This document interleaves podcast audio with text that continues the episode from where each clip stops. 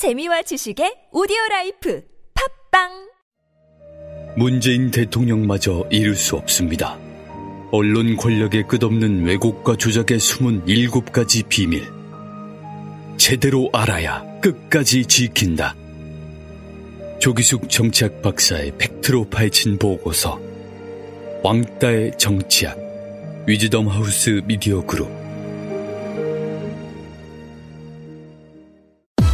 이놈의 뱃살 맞는 옷이 없네. 애들 보랴 일하랴 살 뺄 시간이 없어. 다시, 다시 날씬해지고 싶어.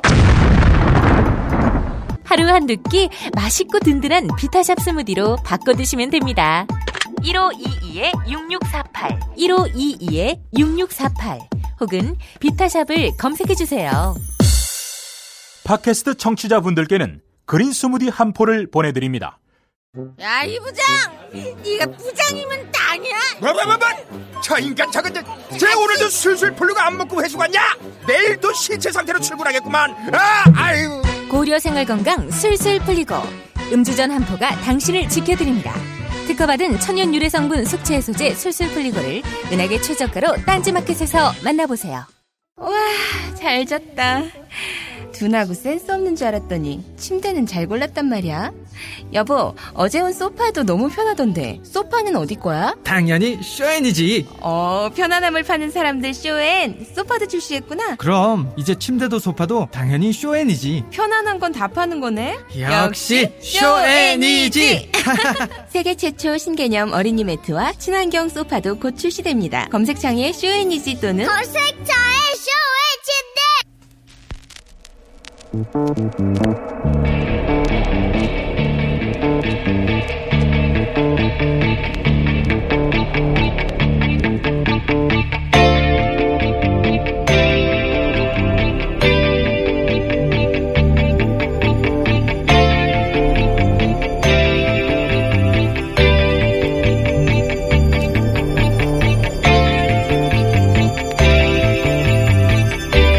안녕하세요, 김호준입니다.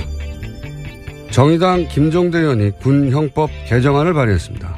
구십이조 육항 동성애 관련 조항 때문입니다. 현행 군형법은 영내가 아니라 사적 공간에서 합의된 관계도 처벌합니다.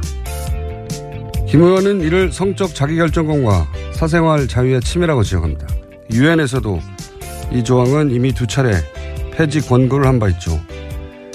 그런데 이 개정안 때문에 김 의원 사무실은 엄청난 항의를 받고 있다고 합니다. 우린 흔히 동성애자를 반대한다는 표현을 씁니다. 이 표현이 왜 문제가 되느냐. 존재를 반대할 수는 없는 거죠. 빨간색을 반대한다. 말이 안 되죠. 마찬가지, 마찬가지 이유로 흑인을 반대할 수 없습니다. 흑인을 싫어한다 표현만 가능한 거죠. 생각해보면 실제로는 그렇게 싫어하는 걸 반대한다고 표현하는 겁니다. 왜 싫어하느냐? 다르니까. 인간 본성은 다른 존재를 두려워합니다. 두려운 게 싫고 그리고 혐오가 되는 거죠. 그러니까 이 논란의 본질은 존재하는 소수자들을 다수가 자신과 다르다는 이유로 혐오하여 그들의 시민적 권리를 제약할 수 있는가? 결국 이 문제입니다. 이 문제에 관한 사회적 합의와 입법은 아마 오랜 시간이 걸릴 것이고 진척은 더딜 것이며 논쟁은 격할 겁니다. 어느 나라에서나 그랬습니다. 먼 길 떠나는 김종대 의원의 권투를 빕니다. 김어준 생각이었습니다.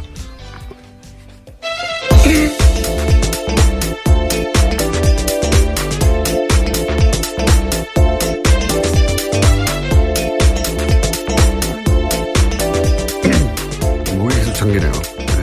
시사인의 김은지입니다. 자, 목을 풀지 않았더니. 예, 월요일 아침부터 많은 분들이 깜짝 놀라시겠습니다. 네, 목을 풀고 시작했어야 되는데, 어, 저희 책임 피디가 얼굴이 제가 마음에 안 들어가지고 쳐다보다가. 갑자기 왜 그쪽으로 가십니까? 그러니까요, 그냥 생기기 마음에 안 들어요. 자, 첫 뉴스는요. 네, 북한이 오늘 새벽 탄도미사일로 추정되는 발사체를 발사했습니다.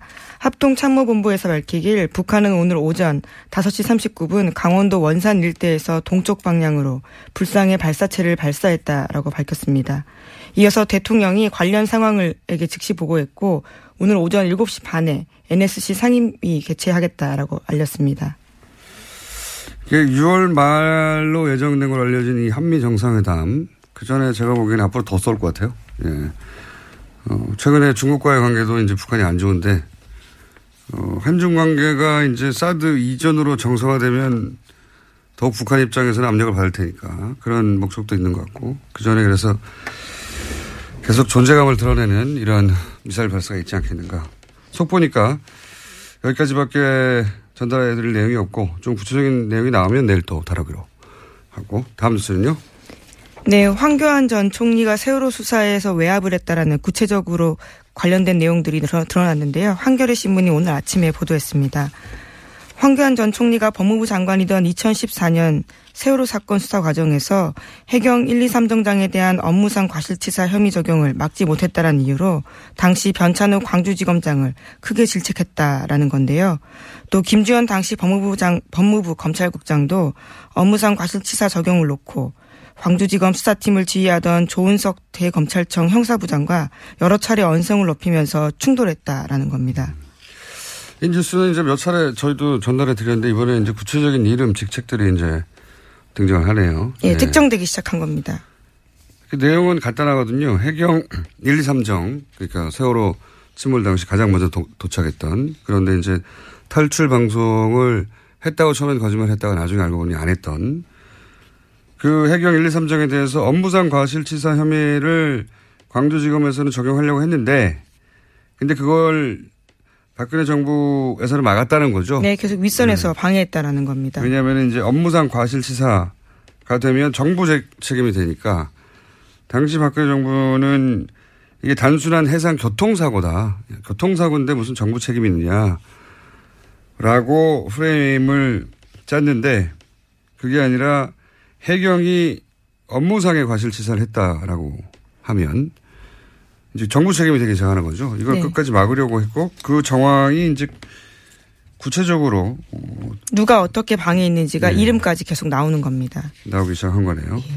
이게 몇 번 다뤄졌었어요. 그러니까 특검 때는 여기까지 가지를 못했고, 당시 포커스가 이제 대통령과 이재용 부회장의 뇌물죄였기 때문에 용량이 거기 총 집중됐었고, 이게 이제 특수본, 그 이후 이어와는 특수본 때도 이 문제를 들여다본다고 했지만 실제로 황교안 총리나 수사를 안 했죠. 네, 핵심 당사자 부르지 않고 수사 마무리했습니다. 네, 그럴 수밖에 없었을 것 같아요. 왜냐하면 당시 어, 대행 체제였으니까요. 대행 체제였고 네. 여권 넘버원의 주자, 잠재적인 주자로 여겨졌었고 부담이 됐었겠죠. 여하간 특수본에서도 특검에서도 이 부분은 제대로 수사를 안 했는데, 이 사안을 오래 추적했던 한겨레에서 이제 일종의 뭐랄까요, 추가 특종이 나오는 거죠. 네, 구체적인. 그래서 검찰청법 위반일 수 있다라는 지적을 하고 있습니다. 검찰청법 위반이라는 건 원래 이제 구체적 사건에 대해서는 어, 법무부 장관이 검찰총장만 지휘 감독할 수 있는데, 그렇죠. 이건 개별 사건에 대해서 여러 사람이 계속해서 압박했다, 이런 내용입니다. 그리고 나서 압박을 당했던, 왜냐하면 결국은 황교안 당시 법무부 장관, 어, 더 거슬러 올라가서는 박근혜 정부의 뜻을 거스리고 일선 지검에서 이걸 적용을 했거든요. 예, 그렇죠. 업무상 과실치사로 적용을 해버렸더니 무슨 일이 벌어졌느냐. 사람들이 좌천되지 않았나요? 네, 인사보복을 당했습니다. 인사보복 당했다는 이야기는 과거에도 전해드린 적이 있는데, 더 구체적으로 그 외의 사람들도 어떻게 됐는지가 이번 보도에 나와 있는데, 변찬우 광주지검장이 좌천됐다는 이야기는 과거에도 전해드렸는데, 이분은 아예 검사 옷을 벗었죠. 예, 예. 그렇습니다. 뿐만 아니라 그, 당시 그 해에 옷을 예. 벗었어요. 예. 아, 그 다음 해입니다. 다음인가요? 예, 예. 이천십오 년에요. 잘못했군요, 제가. 예, 예. 그 다음입니다. 그리고요. 예, 뿐만 아니라 이두식 광주지검 차장도 서울고검으로 밀려났다가 검찰을 떠났다라고 어, 하고요. 떠났고. 예. 조은석 형사부장도 결국은 좌천됐다라고 합니다. 그리고 뭐 전보됐다가 어디로 밀려났다, 이런 얘기가 이제 떠돌기만 하다가 구체적 이름과 보직이 이제 나오기 시작한 이 사안은 다시 수사해야 되겠네요. 네, 알겠습니다. 다음 뉴스는요? 네, 박근혜 전 대통령이 탄핵안 가결로 직무정지된 상태에서도 청와대가 특수활동비를 올해에만 삼십오억 원 썼다라는 보도가 나왔습니다. 해석 뉴스가 나오는데. 네. 그런데 예산을 관리하는 박근혜 정부의 총무비서관이 이 돈을 박 전 대통령이 쓴 게 아니다라고 밝혔는데요. 황교안 권한, 권한대행과 비서실장 이하 직원들이 썼다라는 겁니다. 그러자 총리실에서 반발했는데 황 대행이 쓴 일은 없다라고 주장하고 있습니다. 그러니까 수십억 원의 돈이 나갔는데 썼다는 사람은 없는 상황입니다. 그래, 이제 또 다른 갈래의 뉴스는 뭐 청와대에 일하는 직원들에게 일종의 보너스 형식으로 덤으로 얹어줬다는 얘기도 나오고 있는데 무슨 생각이 드냐면 일단 총리실에 썼다 아니다 이런 뉴스가 있는 걸로 보아 특수활동비는 실제로 뭐 관련 서류를 제대로 다 남기질 않으니까요. 영수증 없이 쓸 수 있는 돈이죠. 그런데 네. 이제 이 돈을 누가 썼다고 해야 할까? 그래야 탈이 안 날까? 그런 고심의 흔적이 있어요. 총리실에서 썼다라고 저쪽에서는 아니라고 하고 아니라고 하는 뉴스가 맞을 것 같아요. 왜냐하면 총리실에 있는 특수활동비를 쓰지 왜 청와대 걸 땡겨 쓰겠습니까? 네. 그러니까 이거 이런 뉴스는 뭐랄까요? 누가 썼다고 하지? 이런 고심의 흔적이 보인다. 어, 총무비서관은 이제 격리 역할을 하는 거거든요. 살림을 자기, 사는 거죠. 네, 자기가 직접 집행을 하는 건 아니에요. 그러니까 이걸 집행한 쪽은 누구냐. 제가 알기로는 이 돈은 민정이 장악한다고 저는 알고 있는데 다 쓴다는 게 아니라. 그래서 민정 쪽에서 조사를 제대로 해야 되지 않을까. 그리고 이제 당시 분위기를 다시 되돌려 생각해 보면 현재 판결을 어, 본인들이 이기고 대통령 복귀할 거라고 믿어 의심치 않았던 게 청와대 내부 분위기라고 뉴스가 많이 나왔잖아요. 저희도 그런 징후들을 얘기했었고. 그러면 그때로 돌아가서 그때 기준으로 가장 긴급한 게 뭐냐. 그때 기준으로 가장 긴급하고 중대한 거는 헌재 판결을 이기, 이기기 위한 모든 활동이란 말이죠. 특수활동비가 예를 들어서 소위 태극기 집회나 가짜뉴스 이런 활동과 어차피 아무도 모르게 집행할 수 있는 자금인데 이런 활동과 관련된 곳에 단 한 푼도 쓰이지 않았을까. 어, 어차피 이길 헌재 판결인데 당시 청와대 내부 분위기로는 그런 가능성을 배제할 수 있나. 예.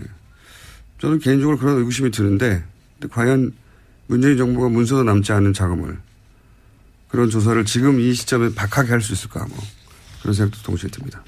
여간 찜찜한 뉴스로 남지 않겠는가. 네.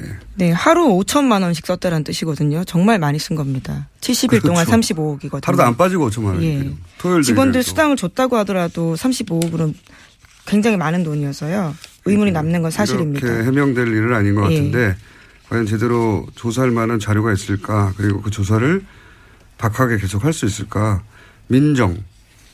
우병우 전 민정수석도 조사 대상이 될 수 있는 건데 이 사안 관련해서. 할 수 있을지는 모르겠습니다. 다음 뉴스는요? 네, 박근혜 전 대통령 지난 이십오일에 이 차 공판이 있었습니다. 거기서 박 전 대통령 쪽은 검찰이 법원에 제출한 수사 기록 대부분을 증거로 사용하는 데 반대한다라고 밝혔습니다. 참고인 조사받은 수백 명을 일일이 법정에 불러서 신문해달라는 요구를 해서 재판부에서 시간 낭비다라는 난색을 표하게 그러니까 만들었습니다. 증인도 참고인도 이제 예, 이게 저 어, 계속 이런 뉴스가 나오는데 지연시키는 이유는 어, 지난 시간에 유능한 변호인단의 변호를 받고 있는 삼성 이재용 회장 재판이 먼저 진행돼서 거기서 이재용 부회장이 무죄를 받거나 아니면 뭐 상당한 혐의를 벗거나 그렇게 자객 씨의 재판이 유리하게 작용될 때까지 시간을 끄는 거 아니냐 이런 생각을 제가 전해드렸는데 한 가지 더 생각해 보자면 예전에 탄핵 심판 때 생각해 보면 전략이 아주 극단적이었어요. 그렇잖아요. 되돌아보면 재판부의 반응 뭐 여론 따위 전혀 고려하지 않는 어, 본인들의 목적이 딱 꽂혀서 나머지는 전혀 법정에서 이것이 도대체 어떻게 받아들여질 건지 이런 생각을 하지 않고 전략을 구사했단 말이죠. 그때 그 전략을 유영하 변호사가 주도한 게 아니냐. 그래서 헌재 판결이 불리하게 나는데 지대한 공헌을 한 거 아니냐 이런 얘기 했었는데 똑같은 사람이 여전히 계속해서 유일하게 만나고 있어요. 어... 한번 생각해 봅시다. 만나면 뭐라고 할까? 만나면 그런 얘기 할 것 같아요. 가장 빨리 나가는 법을 찾자. 네. 그렇지 않겠습니까? 예. 예, 구속 만기가 육 개월이라 뭐 이런 그렇죠. 의미인가요? 예. 예, 제가 보기에는 재판을 구속 만기까지 계속 지연시켜서 구속 만기 이후 풀려난 상태로 재판을 받자. 이런 전략이 아니겠는가.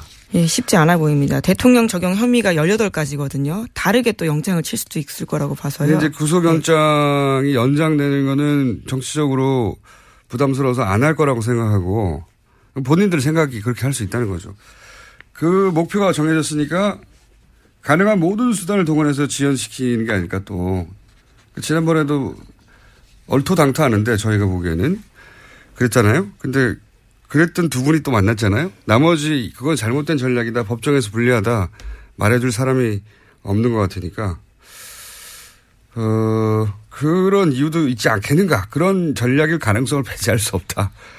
어, 이분들이 해왔던 전략, 어, 전력을 보면 어, 이재용 부회장 재판까지 기다리는 것만으로는 법정에서 좀 불리하거든요. 재판부에 불리한 인상, 나쁜 인상을 주는 거거든요. 그렇게 보일 가능성이 큽니다. 네, 의도적으로 지원한다고 네. 보이게 되는데 그거를 개의치 않는 거죠 지금. 그럴 가능성도 있는 것 같습니다. 다음 뉴스는요. 네, 이낙연 국무총리 후보자 국회 인준이 난항 겪고 있습니다. 위장전입 논란으로 촉발된 야권의 공세가 계속되고 있고 여야 입장차가 좁혀지지 않고 있습니다. 그리고 이제 야당은 문재인 대통령이 나와라. 네, 이거는 문재인 대통령이 해결해야 된다. 네, 입장을 밝히라라고 예. 요구하고 있습니다. 자, 이 문제는 저희가 간만에 오자, 오자 토론을 마련했습니다. 네. 딱 적합한 사안인 것 같아서. 오자 토론을 통해서 한번 각 당의 입장, 그리고 민주당 입장을 오자 토론에 나온 당사자 의원들로부터 들어보도록 하겠습니다. 자, 다음 뉴스는요. 네, 서훈 국정원장 후보자가 국정원 댓글 사건을 조사하겠다고 밝혔습니다. 국정원의 보수단체 지원 의혹 등에 대해서도 사실관계 살펴보겠다라고 했는데요. 국정원 내 최순실 우병우 라인이 있었다라는 의혹에 대해서도 취임하면 사실관계 살펴보겠다고 밝혔습니다. 뭐 당연히 해야 할 일이죠. 예. 국정원 내에도 우병우 라인이 있다고 하는 뉴스는 탄핵 기간이 많이 나왔었죠. 근데 그 분이 그때 그 이후로 어떻게 됐는지는 뉴스가 전혀 없는데. 그리고 국정원의 보수단체 지원은 뭐, 어, 당사자들의 자백에 가까운 뉴스도 있었고요. 예. 어, 댓글 사건도 윤석열 검사가 컴백한 이상, 이 사건도 역시 다시 다뤄주겠죠. 네. 알겠습니다. 다음 뉴스는요. 네, 녹조에서 나오는 독성 물질인 마이크로시스틴이 사대강 바닥에 쌓인 펄에서도 검출됐다라는 제이티비씨 보도가 있었습니다. 겨울철에 수거한 펄에서 나온 건데요. 녹조가 심해지는 여름에는 수치가 더 높아질 것으로 보인다는 겁니다. 환경연합에서 낙동강 여섯 곳 등의 펄을 채취해서 일본 대학 연구팀에 맡겨 조사한 결과입니다. 특히 강에서 펄이 거의 형성되지 않은 점을 고려하면 사대강은 이미 물이 고여있는 호수라고 봐야 한다라는 지적도 나오고 있습니다. 그렇군요. 호수. 예. 일본 대학팀에 맡겼더니 겨울에 수거한 건데 수치가 이미 더블유티오 기준까지 육박했고 이게 만약에 여름에 어, 수거한 펄을 조사하면 훨씬 수치가 높을 것이다. 네. 그래서 강에서는 펄이 형성되지 않는데 강에는 펄이 없죠 원래. 강에는 펄이 없어야 되는 거죠. 계속 흐르는 물인데 뻘이 형성되지 않아야 될 곳에서 형성됐다는 점에서 보면 사대강은 호수라고 봐야 한다. 예, 일본 대학 연구팀의 결과입니다. 이 사대강은 근데 자연 환경을 훼손한 문제이기도 하지만 이게 단순히 이명박 대통령 혹은 청와대의 의지만으로 이루어질 수가 없어요. 업계에서도 학계에서도 어, 정치권뿐만 아니라 그리고 공무원 사회에서도 여기 연루되어 있는 눈 감아 최소한 적극적으로 호응하지 않더라도 본인의 위치에서 눈 감아주거나 소극적으로 협조한 사람이 엄청나게 많기 때문에 저는 오래 걸릴 일이라고 봅니다. 이 진상을 밝히는 게 굉장히. 근데 이제 해야 하는 일이죠. 네, 환경단체에서도 사대강 임명사전 같은 거 만들어 놓은 게 있거든요. 거기 네. 보면 말씀하신 인물들에 대해서 나온 것들이 있습니다. 그건 이제 그 밖에서 바라봤을 때 책임 소재고, 실제 이제 어 문재인 정부가 어 감사를 통해서, 내부 감사를 통해서 밝혀질 일들은 그보다 더 클 수도 있고, 음. 또 밖에서 보기에는 이 사람이 책임자였는데 알고 봤더니 훨씬 더 중요한 인물이 있었을 네, 수도 그렇죠. 있고 그렇게 밝혀져 가겠죠. 근데 인물 중심으로 갈 수는 없지만 인물을 다 배제하고 갈 수도 없는 큰 사건이다. 예. 이렇게 큰 일이 어떻게 순조롭게 이루어졌는지, 다음에 이런 일이 없기 위해서라도 그 결정 과정 전체를 다시 되짚어 봐야 되는 것 같습니다. 자, 다음 수는요. 하나 정도 더 할 수 있을 것 같은데. 네, 트럼프 대통령의 러시아 스캔들 파문이 맞사위이자 핵심 측근인 큐시너 백악관 선임 고문에게 옮겨 붙고 있습니다. 탄핵론도 점점 확산되고 있습니다. 미국 워싱턴 포스트는 제러드 큐슈너가 지난해 십이월 달에 뉴욕 트럼프 타워에서 주미 러시아 대사를 만나 정부 간 비밀 대화 채널을 구축하자라고 제안했다고 보도했습니다. 점점점 몸통으로 가고 있네요. 예. 그동안은 뭐 보좌관이나 특보 이런 얘기였는데 이제 가족으로 가네요. 예. 미국 정보 당국이 가장 위험한 인물이라고 어, 거론하거나 보도되는 게 이 주미 러시아 대사거든요. 근데 이 사람하고 따로 비밀 채널을 만들자라고 사회가 했다는 게 여기까지 갔네요, 이미. 예. 그러면 이제 그 다음 단계는 이게 사회 혼자 할 수 있는 일이냐, 트럼프 대통령이 허락한 거 아니냐, 여기까지 가면 탄핵 사안이 될 수도 있는데, 실제적으로 탄핵하기 어렵죠. 정치적 하원, 지형이 현재는 예, 그렇습니다. 하원, 상원 다 공화당이 다수당이기 때문에. 음. 어, 어쨌든 탄핵 국면에 들어가면 티비에스 연락 부탁드립니다. 저희가 탄핵 보도에서는 예, 전 세계적으로 앞서가는 방송이기 때문에. 자, 오늘 여기까지 하겠습니다. 시사인의 김은지였습니다. 감사합니다. 골반 잡자 바로 잡자 바디로직, 허리 통증 바로 잡자 바디로직, 몸매 교정 바로 잡자 바디로직, 자세가 좋아지는 골반교정 타이즈 바디로직, 검색창에 골반교정 바디로직. 삐딱한 남성 골반, 허리에도 역시 바디로직입니다. 바디로직의 효과를 못 느끼셨다면 백 퍼센트 환불해드립니다. 자세한 환불 조건은 홈페이지를 참조하세요. 아무도 묻지도 따지지도 않고 가입하셨다고요? 보험은 너무 어려워요. 걱정 마십시오. 마이보험 체크가 도와드립니다. 일팔공공 칠구일칠 마이보험 체크로 지금 전화주세요. 일팔공공 칠구일칠. 이미 가입한 보험이나 신규 보험도 가장 좋은 조건을 체크해서 찾아드립니다. 인터넷 한글 주소 마이보험 닷 컴 또는 카카오톡에서 아이디 검색 마이보험을 친구 추가하여 상담하실 수 있습니다. 모닝똥? 제겐 사치였죠. 내가 토끼인지 토끼똥이 나인지, 내가 변을 본 것인지 변을 당한 것인지, 나는 바나나이고 싶다, 간혹 구렁이이고도 싶다. 아, 큰일 났네. 이거 이러면 다 죽어. 미궁 장사랑! 빅동의 추억, 미궁 장사랑이 찾아드립니다. 혈중 콜레스테롤 개선과 배변 활동에 도움을 주는 건강기능식품입니다. 검색창에 미궁 장사랑.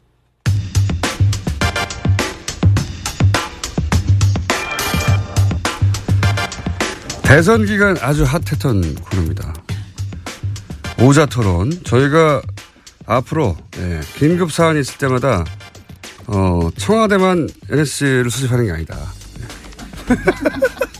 뉴스공장 오당 안보회의를 저희가 사안이 있을 때 긴급히 소집하기로 했는데 오늘 소집 날짜가 잡혀가지고 예. 다섯 분을 모셨습니다. 아, 이제는 일당이 아니라 이제 여당이 됐기 때문에 첫 번째로 소개해드리겠습니다. 더불어민주당 이철희 의원 나오셨습니다. 안녕하십니까. 네, 자유한국당 정유섭 의원 나오셨습니다. 네, 안녕하세요. 네, 국민의당 손금주 의원 처음으로 나오셨습니다. 네, 안녕하십니까. 안녕하십니까? 바른중, 바른정당의 진수희 전 의원 나오셨습니다. 네, 안녕하세요. 어, 저희가 애정하는 의원님입니다. 정의당의 진수희 전 의원이 애정한. 아, 저거 아니고? 예. 실망이에요. 엄청 좋아했는데. 급실망. 네, 정의당 이정미 의원 나오셨습니다. 네, 안녕하세요. 네. 이정미입니다. 어, 자, 오늘 주제는 간단합니다. 어, 이철희 의원 방어, 나머지 공격. 저는 이정미 의원을 믿습니다. 권력을 주란 말이에요. 자, 그러면 이제 우선 어, 여당이 됐으므로 네.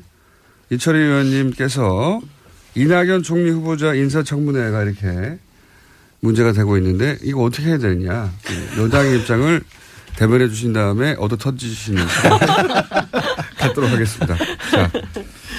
제가 이낙연 총리 후보자 청문위원으로 참여했던 사람이라 쟁점이 음. 뭐였는지는 잘 알고 있고요. 어, 또 이게 과연 이제 그야말로 낙마시킬 사유냐 아니냐에 대해서는 뭐 제가 그 야당 청문위원들하고도 얘기를 해봤는데 그걸 사유로 보시는 분들은 없는 것 같아요. 그러나 전체적으로 대통령이 공약한 사항에 대해서 가장 중요한 첫 번째 인사부터 못 지킨 거에 대해서 문제제기하는 거기 때문에 청와대도 그 점에 대해서는 솔직히 인정을 했고요. 어, 또 임종석 비서실장이 해명성 사과를 했기 때문에 저는 약간의 시간만 좀 지체될 뿐 크게 보면 협치의 틀은 저는 유지될 거라고 봐서 어, 청와대나 저희 여당이 적극적으로 야당을 설득하고 또 인사청문회 기준이라 그럴까요? 인사기준에 대해서 협의를 해나간다면 원만하게 풀리지 않을까 싶습니다. 자, 이렇게 낮은 자세로 음. 목소리마저 약간 비굴하고 제발 봐달라며 여당이 된 이철희 의원의 이야기가 있었고요. 여기 대해서는 뭐 지금 예. 순서대로 할 필요가 없기 때문에 말씀하실 분은 손 들어서 말씀하시면 됩니다. 예. 예. 누굽니다 에, 말씀해 주세요. 자유한국당 정유섭 의원입니다. 예. 저도 이낙연 그 지사에 대해서 굉장히 의외였어요. 이게 사선 의원이시고 지사 지내고 그래가지고 그렇게 흠결이 없을 줄 알았는데 사람은 역시 털어서 먼지 안 나는 사람 없다. 그래가지고 완전한 사람은 없는 것 같습니다. 이낙연 의원이 과거 기준에 의하면 당연히 부적격이죠. 어, 총리로서 그 도덕적인 흠결이 분명히 나왔습니다. 그것도 한두 가지가 아니라 여러 가지가 나왔어요. 그렇기 때문에 당연히 부적격인데 이거를 그러면 어떻게 할 거냐. 지금 뭐 어, 엊그제 임종석 비서실장이나 우원식 그, 어, 여당 원내대표 얘기했듯이 지금 내각을 빨리 구성해야 되고 국정안정을 해야 되는데 지금 총리 인준 가지고 이렇게 끌 거냐 하는 그런 문제가 있어요. 그래서 저, 저희는 생각이 이게 어쨌든 정치적인 타결이 있어야 되겠다. 정치적인 해법을 모색해야 되겠다. 아, 흠결은 있지만 지금 상황을 봐서 이거를 인준하는 것에 관해서 정치적으로 각 당에서 협의를 해서 결론을 내줬으면 좋겠다 그렇게 생각을 합니다. 그러니까요. 그 결론을 어떻게 내려야 하는 거죠? 아, 그럼 뭐 이제 우리 당에서 요구한 거는 뭐 대통령 유관 표명이다. 그다음에 어, 어떤 기준을 세워라 뭐 이런 게 있었잖아요. 그런데 에, 그런 조치들이 안 돼 있으니까 뭐 오늘 본회의하기 전에 각 당 원내대표들이 만난다든지 또는 대통령 어, 하고 뭐 상의를 한다든지 해서 어떤 해법을 찾아야죠. 그냥 갈 수는 없잖아요. 대통령 사과가 아니면은 절대로 안 된다. 이게 입장인지 아닌지부터 궁금해요. 예. 원내대표끼리 만나야죠. 일단 한 걸음 물러서신 듯. 예. 이게 빨리 없애버려. 굉장히 합리적이신데. 네. 네. 굉장히 합리적이시고 지나치게 합리적이어서 재미가 없으시네요. 아, 왜 그랬어요 오늘? 아, 전쟁을 치러올 줄 알았는데 예. 스무스하게. 대선 때처럼 이렇게 치고받고 해야 되는데 다들 한쪽은 비굴하고 한쪽은 합리적이고. 자, 이 사안 그래서 대통령이 꼭 나와야 되는 거지. 왜냐하면 언론에서는 항상 계속 대통령이 사과해야 된다는 게 야당의 입장처럼 어떻습니까? 진수희 제가 좀 말씀드릴까요? 예, 네. 예, 바른정당의 진수희입니다. 그 이 문제는 임기 초기에 뭐 대통령의 높은 지지율로 그냥 적당히 덮고 넘어갈 문제는 결코 아니고요. 아마 여당도 그럴 생각은 아닌 것 같아서 이제 다행인데. 네.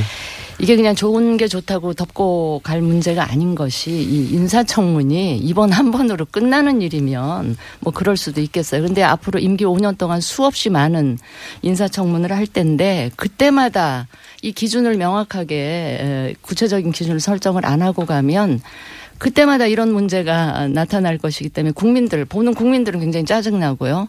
그 당하는 정부나 여, 정부, 청와대나 여당 입장에서도 굉장히 피곤할 일이다 이렇게 생각을 해서 차제 물론 이제 이 조각이나 총리 인준이 조금 며칠 어, 걸리 더 걸리더라도 어, 이걸 좀 구체적인 기준 그러니까.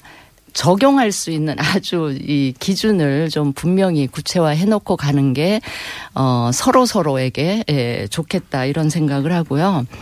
저는 개인적으로 이 대통령께서 후보 시절에 이 다섯 가지 기준을 너무나 구체적이고 분명하고 단호하게 이야기를 하시는 걸 보고 저 개인적으로는 좀 불안했어요. 아, 저거 지키기 굉장히 힘들 텐데. 해보신 분으로서. 예. 장관도 해보신 분으로서. 다른 공약하고는 달리 이거는 취임하자마자. 그렇죠. 그러니까 네. 나타나는 일이기 때문에 아, 저렇게 해서는 안 될 텐데 내심 불안했는데 이제 그게 현실로. 예를 들어서 위장 전입 같은 경우에요. 용어가 네. 굉장히 무섭긴 한데. 네.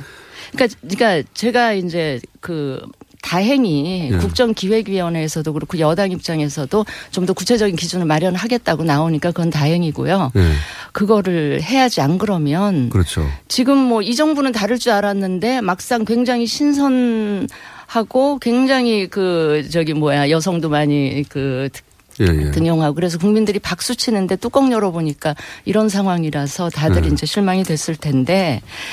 어, 조금 예, 예컨대 위장전입의 경우는 부동산 투기 목적 이외에 다른 네. 거는 좀, 좀 이렇게 풀어주는 네. 거라든지 국정 문제도 예, 아들의 경우 병역 기피의 의도가 있지 않은 경우는 조금 그 풀어준다든지 이런 네.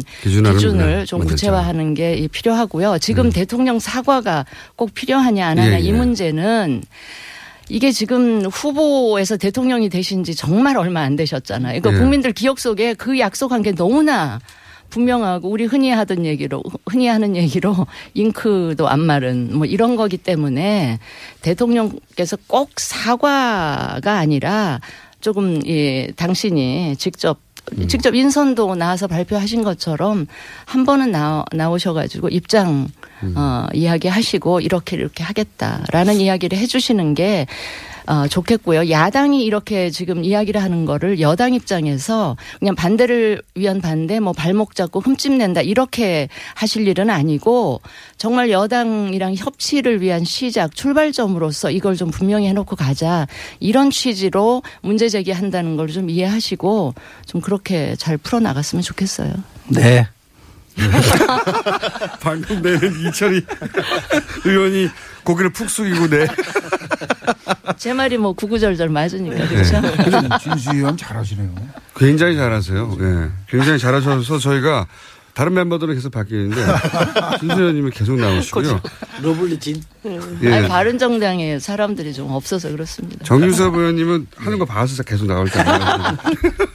근데 이건 또 있긴 있지 않습니까? 초반에 말씀하신 대로 대통령의 인선이니 대통령이 초반에 나와서 설명해야 된다는 요구도 일리 있지만 한편으로는 대통령까지 굳이 나오지 않아도 되는 사안인데 정권 초반인데 이렇게 기선을 좀 제압하려는 대통령이 워낙 잘 나가니까 요새 인기가. 그런 목적도 야당에는 마음 한구석에 있지 않습니까? 아 근데요. 이게 예. 너무 또 잘 나가다 보면 예. 높은 지지율에 취해가지고 부담. 이게 최근에 어. 왜. 아, 그 일부러 좀 떨어뜨려 주시려고? 아니 아니. 약간 그게 취하다 보면 예. 이렇게 이렇게 법이나 정해져 있는 룰도 음. 자꾸 건너 뛰어도 된다라는 유혹에 착각을 할까봐. 빠지고 음, 음. 그렇게 되면 실수가 나올 수도 있고 최근에 왜 저기 검찰. 뭐죠, 뭐죠? 서울중앙지검장 임명하는 네네. 과정에도 약간 문제제기가 있었잖아요. 그런 식, 뭐, 사대강 정책감사 음. 지시하는 것도 이 프로토콜에서 좀 어긋나는 이런 문제들이 발생할 높아서. 수가 있기 때문에 네. 제가 유시민 전 장관이 방송에서 조금 이렇게 미리 그 워닝, 워닝이라고 보기엔 그런데 충고를 좀 하셨던데 그거랑 네. 같은 맥락에서 제가 드리는 말씀입니다. 그러면 네. 여당으로 가셔야 될 분인 것 같은데요. 너무 높아서 실수할까봐 이, 이 우려에 대해서. 너무 감동적이지. 네, 너무 지나치게 감동적인데 이철희 의원님은 이 우려에 대해서 어떻게 생각하십니까? 아, 고맙죠. 이 코너는 다음 시간에 폐지될 것 같습니다. 대통령이 꼭 나와야 된다에 대해서는 어떻게 생각하세요? 예, 저는 민주주의가 발전하는 과정이라고 봅니다. 지난 정부에서 논란이 벌어졌던 것에 비하면 이 정부에서 벌어지는 논란은 훨씬 진전된 거라고 저는 생각하기 때문에 이거 자체를 이렇게 나쁘게 바라보지는 않고요. 음. 또 야당의, 야당이 전부는 아닙니다만 야당의 일부가 뭐 기싸움 차원에서 대통령에게 사과를 요구하는 측면도 있겠죠. 뭐 그걸 가지고 그러나 시비 걸 생각은 없고요. 인사권자인 대통령이 주권자인 국민에게 이만저만한 사정에 대해서 충분히 설명하고 해명하는 건 좀 필요하다고 봅니다. 그래서 아, 대통령이 나와서 설명하는 것도 필요하다. 근데 저는 비서실장이 한 것도 사실은 대통령의 워딩이고 언급인데 그것조차도 좀 부족하다고 하니 저희가 협치 차원에서 국회 존중 차원에서 또 야당, 야당과 계속 협력해서 간다는 차원에서 대통령이 설명하는 것도 전 나쁘지 않다고 봅니다. 개인 의견이면 토를 달아서. 남직으로 하죠. 네. 그래서 청와대에 못 들어간 거예요. 아니, 그런데 이제 제가 이번 과정을 보면서 많은 분들이 인사청문회의 원칙과 기준을 좀 더 세분화해야 된다 이런 얘기들을 많이 하시잖아요. 그런데 어, 문재인 대통령께서 후보 시절에 얘기했던 인사오원칙이라고 하는 것은 지난 시절의 고위공직자들이 진짜 네. 누구든 이런 문제를 피해갈 수 없었고 또 근데 다 그러니까 그냥 또 덮고 가고 그러면서 이런 관행이 계속 반복되어 왔던 것에 대해서 이제 한 번은 끊고 가자라고 하는 의지가 네. 있었던 것이고. 정의당입니다. 예. 그래서 아까 이제 뭐 부동산 투기 목적 얘기, 얘기하셨지만 교육 목적으로의 위장 전입들도 또 있는 것이거든요. 네. 그래서 뭐 여러 가지 그 대원칙에 대한 그 세부적인 기준을 마련한다라고 하는 것에 대해서는 동의를 하지만 이것이 야 해보니까 진짜 다 어쩔 수 없더라 이러면서 이 원칙 자체가 흔들리면서 국민들이 어떤 특권과 불공정에 대한 강력한 그 혁신을 바라는 이런 마음에 다시 좀 상처를 주는 방식은 아니었으면 좋겠다. 음, 음. 그래서 하자가 있었던 부분은 진짜 하자가 있다. 그런데 어. 이번 과정에서 사실 국무총리라고 하는 것이 굉장히 이번 인사의 상징적인 위치에 있었기 때문에 그분에게 이런 흠결이 드러났던 것에 대해서는 이 정부에 굉장히 큰 어, 뭐, 이렇게, 기스가 났다고 해야 되나? 이런 음. 과정일 수는 있는데. 기스요? 네. 근데 저렴한 표현은. 뭐, 뭐라고 표현을. 네. 아무튼. 흠집이라고 해주시죠. 네. 흠집.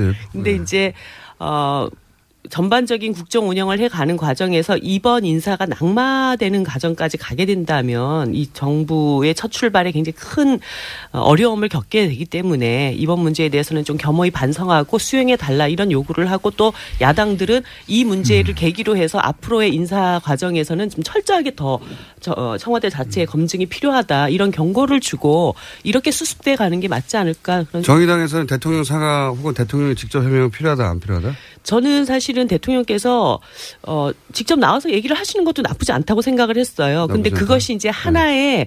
반드시 통과돼야 될 관문이다. 이렇게까지 보는 것에 대해서는 어, 뭐 저희들이 그것이 꼭 필요하다 이런 입장을 한 번도 낸 적이 없기 때문에 음. 어, 다만 어, 이번 인사청문 과정에서 특히 총리 인선 과정에서 이런 하자가 발생했던 것에 대해서는 어, 청와대 차원에서 이제 정확한 입장 표명이 필요한데 사실 이제 대변인께서 나오셔서 음. 원칙과 현실 사이에 기계적 결합이라고 대변인이 하는. 대변인이 아니라 비서실장입니다. 아, 비서실장 음. 죄송해요. 이 기계적 결합이라는 것이 참 어렵더라. 그래서 결국 우리가 그런 원칙을 세웠지만 현실에서는 그게 다 적용되지는 않는다라고 하는 뉘앙스로 이 이야기가 좀 전달되는 바람에 음. 그 비서실장의 해명이 좀 부적절했다. 네, 좀 네. 그런 이야기를 들었죠. 그러면 이철희 의원님이 보강해 주셔야죠. 그러면 그 하자가 있다. 네. 또는 뭐 과거 기준으로 보면 이게 낙마할 정도다라는 건 아니죠. 사실 팩트를 제가 인사청문위원을 해보면서 과거의 위장전입 관련해서 쭉 사례들을 뒤집어 보니까 부동산 투기가 아닌 경우에는 대체로 국회에서도 용인했던 정도거든요. 이분은 그 부인이 이낙연 총리 부인이 본인의 학교 문제 때문에 그랬던 거고 또 뭐 결과적으로 보면 이제 효과를 못 봤던 그래서 되돌아온 케이스였거든요. 그래서 이런 정도의 사안은 특별히 무슨 뭐 부동산 투기라거나 다른 사익을 취하려고 했던 게 아니기 때문에 용인할 수 있는 수준이었고요. 큰 하자라 그러는데 굉장히 섭섭하게 들립니다. 네. 아니 큰 하자는 아니고요. 아니 말씀하시고 제가 말씀을 드릴게요. 아니 진수입니다. 아니, 그러니까 이게 이게 과거 과거 정부하고 비교를 아니, 물론, 하면 안 되고요. 네. 과거에는 네. 부동산을 사랑해서 했다는 분들도 있었어요. 아니 대통령 본인의 입으로 해명이, 예. 입으로 얘기한 점 원칙하고. 달라진 네. 어쨌든 그 점 때문에 대통령이 공약을 했기 때문에 예, 예. 아니, 그러니까 제가 그 부분을 좀 정리를 해야 될 것 같아요. 손금주 의원님 네. 동정하셨습니다. 제가 간단하게 정리를 해드리면 예. 지금 이낙연 정리 안 되시면 어떡하려고 이낙연 총리 지명자의 자질 문제와 관련해서는 사실 여러 가지 흠결 사항이 노출됐지 않습니까? 근데 이제 그 부분에 대해서 야당들에서 새 정부의 조각 문제가 있기 때문에 그 크게 문제 삼지 않겠다는 입장으로 이미 정리가 됐습니다. 그래서 그 하나하나를 터치해가면서 뭐 위장전입의 문제에 있어서 전 것과 다르다 이렇게 말할 수는 없는 것이고 사실 민주당에서 어, 이명박 박근혜 정권 때 위장전입으로 사퇴시킨 사례도 굉장히 많지 않습니까? 그래서 결국 이, 그 이낙연 총리 자체의 자제 문제는 별도로 하고 이제 위장전입과 관련된 문재인 대통령의 기존 발언과 현 문제에서 어떻게 적용할 것이냐의 문제에 그냥 집중을 해야 될 것 같아요. 그래서 네. 그 문제에 있어서 우리가 어떻게 접근할 것이냐의 문제인데 에... 자꾸 우리 추미애 대표께서 다른 말씀을 하신다는 거죠. 국민의 결과 야당의 결이 다르다. 이렇게 발언을 하셨어요. 아마 국민들의 대략 한 최근 여론조사에 따르면 칠십 퍼센트 가까이는 통과 큰 문제 없이 통과시켜야 된다고 하는 음. 아마 이제 정부 지지율이 높다 보니 이제 그렇게 나왔겠죠. 그래서 다른 그러니까 네. 사실 그런, 이 야당들이 그런 말을 한 통과가 안 된다. 이번에 절대 이낙연 총리는 안 된다. 이런 입장이지는 그렇죠. 않은 것 같아요. 맞습니다. 안 된다기보다 네. 통과시키려면 뭔가 좀 더 상징적인 제스처가 있어야 된다 이런 건가요? 그렇죠. 그런 것 같습니다. 이게 지금 네. 협치의 어쩌면 상징적인 출발점이잖아요. 그러니까 그, 협치라는 것도 네. 정부 여당이 야당이 그 협조할 수 있는 명분과 분위기를 네. 만들어줘야 이게 협치가 시작이 되고. 그럼 대통령이 예를 들어서 야당 원내대표를 다시 지난번처럼 방문해가지고 협조를 구한다든가 뭐 이런 건가요? 저는 뭐, 뭐 아니, 반드시 대통령이 네. 뭐 어떤 조치를 취해야 된다 이렇게까지는 생각하지 않습니다. 네. 다만 다 의견이 다르네. 제, 제 생각은요. 네. 어, 이렇습니다. 이철희 의원입니다. 그 민주주의의 네. 의원님 목소리가 그렇게 유명하지 않으시거든요. 말씀 이철희 의원님도 말씀해 주셔야 돼요. 네. 이게 지금 방어를 해야 될 입장이라. 네. 어... 지자체에게 나, 자세도 낮고요. 저 오자솔은 그... 음. 대선 때는 이렇게 고개를 들고 그냥 사방팔방 덤비기만 해라 막 다 두드려 펼 테니 이런 표정이었는데 지금은 고개를 푹 숙이고 어깨가. 음. 음. 그 후보로서 사실은 국민 눈높이에 맞추기 위해서 오 대 기준을 마련한 것부터가 저는 진전이라고 보고요. 어, 또 대통령이 되고 나서 사실은 뭐, 어, 야, 그때 얘기하고 지금 얘기하고 다르더라. 어, 어쩔 수 없다. 너무 발목 잡게 하지 마라. 이렇게 청와대가 나오지 않은 것만 해도 저는 상당히 진전된 자세고 이 문제에 대해서 야당의 목소리를 듣, 듣, 들으려고 하고 그러면서 이 기준의 자체도 좀 과했던 측면에 대해서는 좀 고치겠다. 이런 설득하는 과정이 저는 상당히 좀 차별화된 지점이라고 봅니다. 그런 정도로기 때문에 국민들이 약간의 흠결에도 불구하고 해줘야되는 거 아니냐 이런 여론이 많은 것 같고요. 저도 완전, 완전 뭐 완벽하다 이렇게 주장하는 건 아닙니다만 집권 초기고 지금 인수위 없는 기가 인수위 없는 지금 집권이잖아요. 그러니까 이게 총리도 지금 없어요. 그러니까 이 인사 제청을 할 사람도 없는 상황이라 굉장히 난감한 국면이거든요. 그런데 지금 미사일은 북한은 미사일을 계속 쏘고 경제 위기는 계속 가중되고 있기 때문에 이런 점을 좀 감안해 주십사. 지금 청와대나 정부 여당도 막 큰 소리 치는 게 아니라 우리 우리도 좀 이 반성할 대목이 있다라고 하는 거니 좀 대성적 차원에서 좀 풀어달라 이렇게 말씀드리고 있는 거지. 우리가 뭐 국민 눈높이와 왜 야당 눈높이가 다르냐 이렇게 흔히 말하듯이 급박하는 건 아니니까 아, 그렇게 오해하지는 마시고요. 제가 아, 좀 도와주십시오. 네, 손금주 의원입니다. 아니 저도 백 퍼센트 동감합니다. 네. 그런 분에 동감하는데. 네? 아니 이철희 의원이 도와주시는 건 처음 봐가지고요. 납작. 아니 그러니까 보니까 역시 여당이 됐습니다. 음. 과거의 네. 여당의 결하고 비슷한. 북한 미사일 나오고 경제 위기 나오고. 근데 사실 과거의 여당이 이렇게 납작 엎드리지는 않았어요. 그렇죠. 우리가 뭐가 잘못했는데 그러면서 끝까지 버텼지. 민생 때문에 아니, 당신들이. 예. 이철희 의원님 방금 바, 발언과 다 과거 별도로. 얘기 합시다. 미래, 미래, 미래 얘기를 해야지 왜 과거 얘기를 해요. 그러니까 청와대 비서실장이 나오셔서 바로 네. 조치를 취하신 거는 음. 합당하다고 생각합니다. 근데 이제. 그, 잠깐만요. 네. 자유한국당 정유섭 의원님이 음. 과거 얘기는 하지 맙시다라고 하신 거죠? 네. 예, 예. 목소리를 아직 사람들이 모르기 때문에 목소리 지문이 아직 귀에 안 박혔어요. 아니 저 저는 그래요. 과, 과거에 아니, 발음 타이밍은 아니고요. 네. 발음은 손금주 의원님이 하셔야 되는데 목소리가 툭 튀어나와서 다 웃었는데 네, 네. 왜 웃었는지 목소리만은 모르실 것 같아요. 제가 네. 설명을 드린 거고요. 네. 예. 계속, 계속 할까요? 네, 네. 네, 손금주 의원입니다. 청와대 비서실장이 직접 신속하게 나와서 입장을 발표하신 건 잘하신 것 같아요. 그리고 이제 그렇기 때문에 논의의 물꼬가 튀었고 아까 이철희 의원님 말씀하신 것처럼 이 문제가 인준을 안 하는 것까지 가지는 않을 거라고 저는 생각합니다. 또 국민의당 입장에서도 적극적으로 호남 출신이어서 그렇지 않습니다. 이 정부 문재인 정부가 잘하길 바라는 마음에서 지금 여러 가지 하자나 흠결에 대해서 적극적인 입장을 밝히지 않는 건데요. 다만 이 공을 갖다가 야당에 던져놓고 어, 야당에서 어떻게 입장을 바꿔달라 이렇게 해서는 안 될 것 같습니다. 우원식 원내대표께서 어제 하신 것처럼 또 청와대에서 적극적으로 개입하는 것처럼 야당들을 설득하는 그리고 좀 명분을 제시해줘야 되지 않을까 이렇게 생각합니다. 예, 진수희입니다. 세상에 이런 야당들이 과거에 있었습니까? 이런 야당들을 가진 건 여당은 행복하게 생각하셔야 돼요. 그 제가 볼 때는 이, 이번 네. 그 청문 저기 그 인사 과정을 이렇게 보면 좋을 것 같은데 여당은 절대 평가의 네. 기준을 갖고 임하고 야당은 상대 평가. 이 기준을 갖고 임해서 그 안에서 어떤 공통점이 찾아지지 않을까. 그러니까 어, 여당 입장에서는 대통령께서 하신 말씀에 절대적으로 부응하기 위한 노력을 좀 해나가면서 어, 야당의 입장에서는 그런 과정에서 문제가 발생하면 문제제기는 하되 어떤 상대평가에서 뭔가 이렇게 초기에 국정을 좀 안정시키는데 협치를 해나갈 수 있는 뭐 그런 노력 이런 것이 잘 어우러지면 좋겠다 이런 생각이 들었습니다. 저도 이제 말씀드리면 자유한국당의 예, 정유섭 의원입니다. 저희도 뭐 이 새 정부 출범하는데 발목 잡고 잡고 싶은 생각은 없어요. 있는 거 같으시던데. 아 없어요. 근데 보면 이 위장 전입이 벌써 그 이낙연 총리 후보 또 김상조 또 강경화 계속 나오잖아요.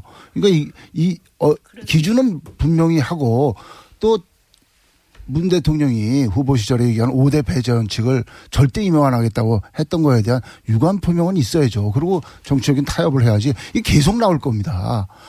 그렇지 않으면 이 문제 가지고 계속 후보 하나하나마다 낙마시키는 문제 가지고 싸워야 되니까 유관 표명하실 건 하시고 정치적으로 타협할 건 하고 그게 해결책이 아닌가 그렇게 생각을 해요. 다들 이철희 의원님을 듣다.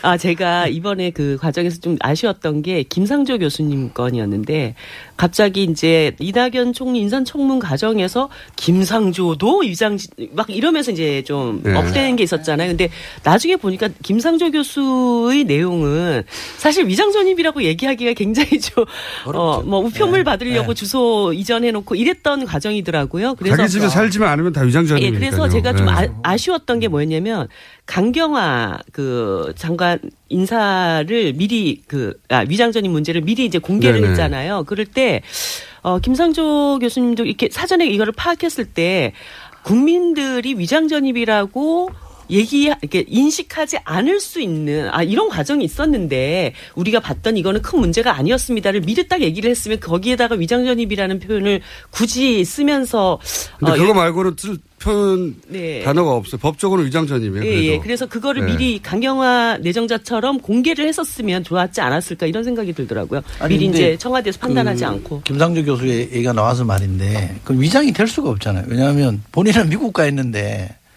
주소 우편물 받기 위해서 어떤 주소를 해놓은 거는 위장전입이라는 아니, 그러니까 음. 위장하려도 위장이 안 되는 사실이기 때문에 이런 거는 좀 구분해 주는 게 맞다는 그러니까 그러니까 거죠? 차제에 네. 이제 네. 그런 기준들을 조금 그, 그 구체화하자는 주민법도 그럼 좀 바꿔야 되는 게 아닌가. 만약에 그렇, 그렇다면 그렇잖아요.